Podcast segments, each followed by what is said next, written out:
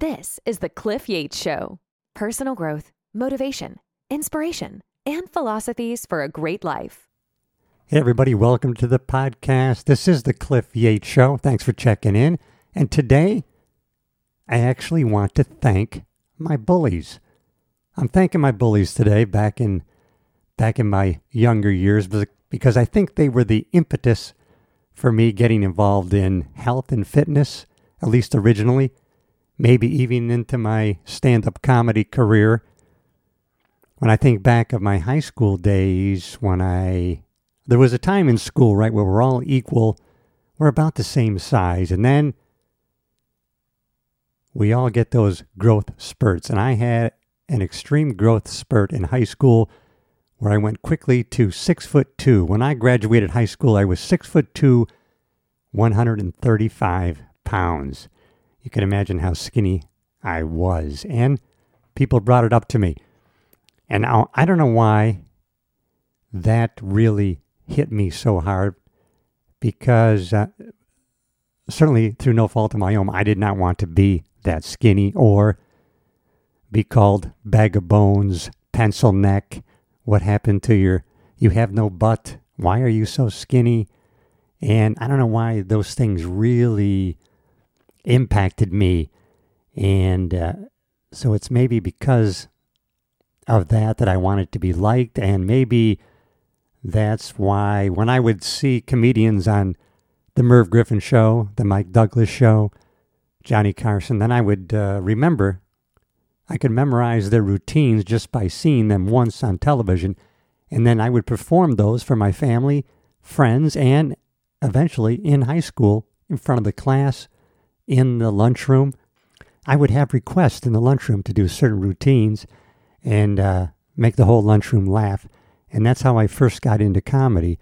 So maybe it was that desire to be liked or and overcome that I just had a a deep distaste for how I looked and uh, I so much did not want to be that skinny that I became obsessed with trying to get bigger and I wanted to play sports. I was friends with a lot of uh, my fellow students in, in our school that played sports and so I wanted to play sports very badly, and I, I just couldn't do it. I tried football, and, uh, you know, they just ran over me. I just was too skinny, too light. And I shot baskets for hours on end in my driveway, and I be, became a good shot, but I wanted to get on that basketball team, and I did not make the team. And uh, boy, that was really killing me. But they did ask me to be the announcer for the basketball games, and I loved it. That became uh, one of my great joys was becoming the announcer for our home basketball games. And then I uh, ended up trying out for a couple plays, and I was picked. Finally, I found something that I was being picked for, and so the performing arts was probably something that I was destined to follow follow up in later in life. I think that was the impetus, but I did become obsessed with trying to get bigger. And I think because of that, so for several years, I read every bodybuilding magazine, every muscle and fitness, every powerlifting magazine, every article on how to get bigger, what nutrition, what to eat to get bigger, what kind of routines to uh, to use to get yourself bigger, to uh, gain body mass, and I would just read all those articles over and over again and then uh, gradually over time, I developed the knowledge of uh, really, uh, you know, bodybuilding knowledge. But I always had trouble putting on the weight, but I was obsessed with getting that done.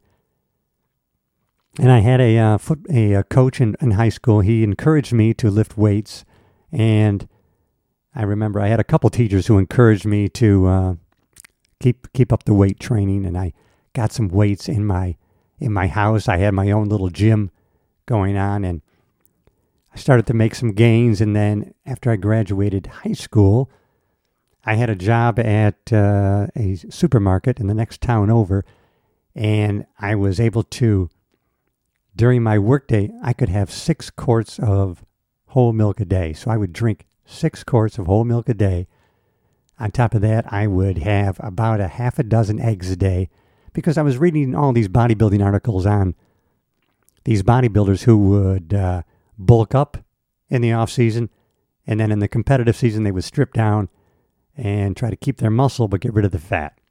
A very unhealthy way to live, and I was probably uh, very unhealthy in my methods of trying to gain weight. But I did gain a lot of knowledge in bodybuilding, exercise, and I took all that in.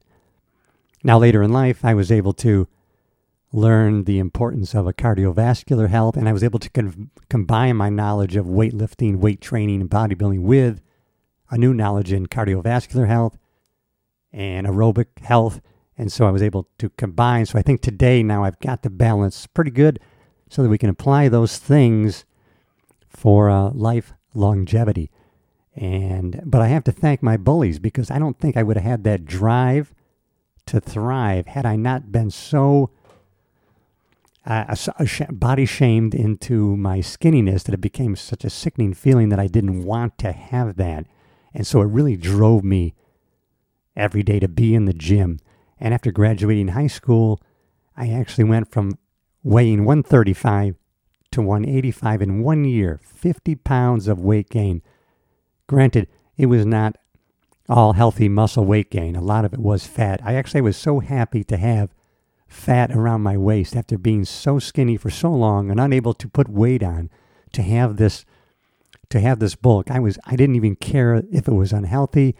I had no interest in uh, in the health side of it. I wanted to get bigger, to get size, and uh, I made that happen, probably not in the healthiest way, but then later, after I uh, moved to California and I joined the LA Sheriff's Department, where the focus, starting from the academy, is more on running, uh, heart health, cardiovascular health. And that's when, uh, because I, I had no trouble in the academy with pull ups, push ups, anything to do with strength.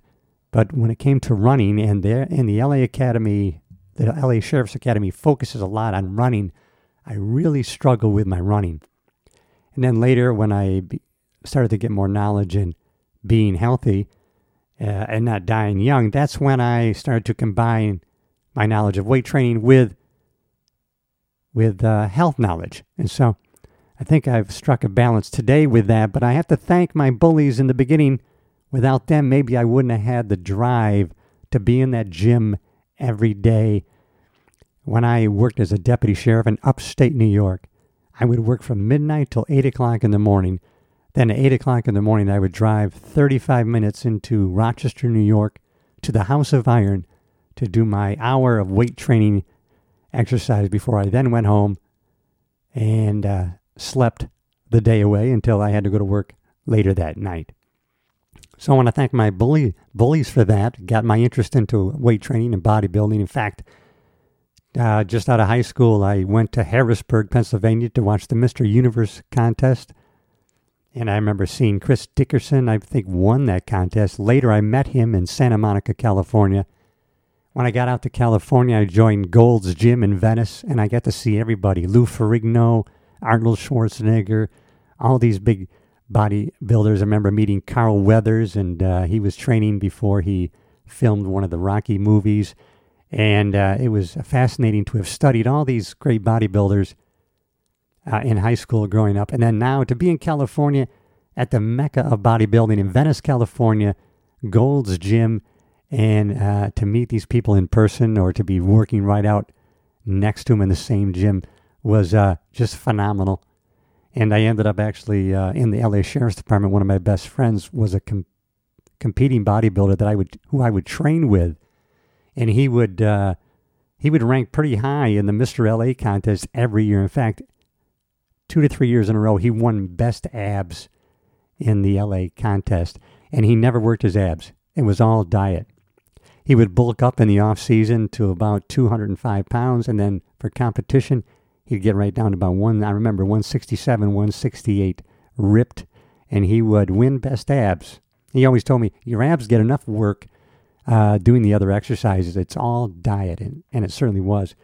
And it was uh, mentally tough for me having grown up wanting to gain weight and get bigger and be a bodybuilder, but I really could never compete or be a bodybuilder because of the genetic makeup of my body.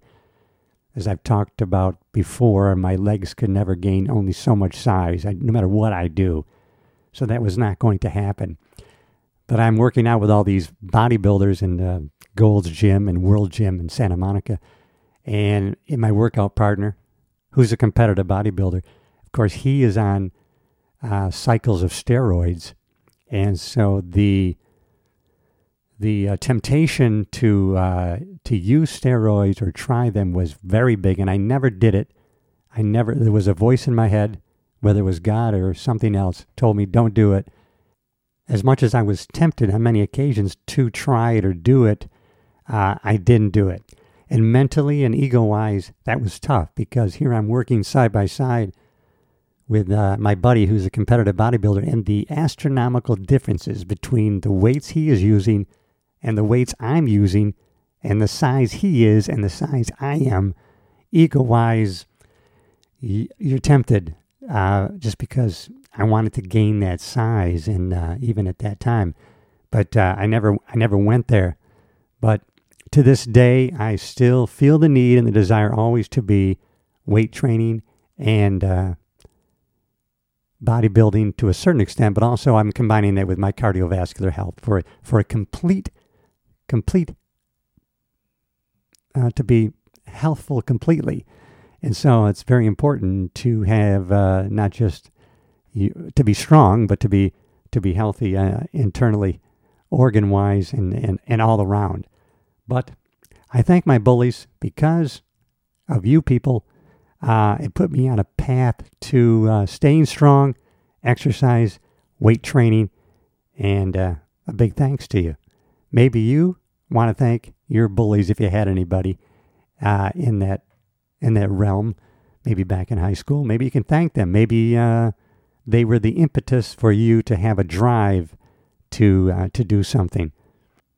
I remember going back to uh, my uh, 20 year high school reunion, and uh, not a lot of the of the my friend football players, but there was a couple. There was a couple who, in high school, I mean, their physical fitness and prowess really uh, outshadowed me, and so it was kind of gratifying to come back to the 20 year reunion, and uh, I'm in great physical physical health and uh, strength, and uh, a couple of them were a little bit out of shape, overweight, and uh, it was kind of shocking to see some of them as I, because I remembered them back in the day in their football prowess years, and now 20 years later, I'm returning, so I haven't seen them.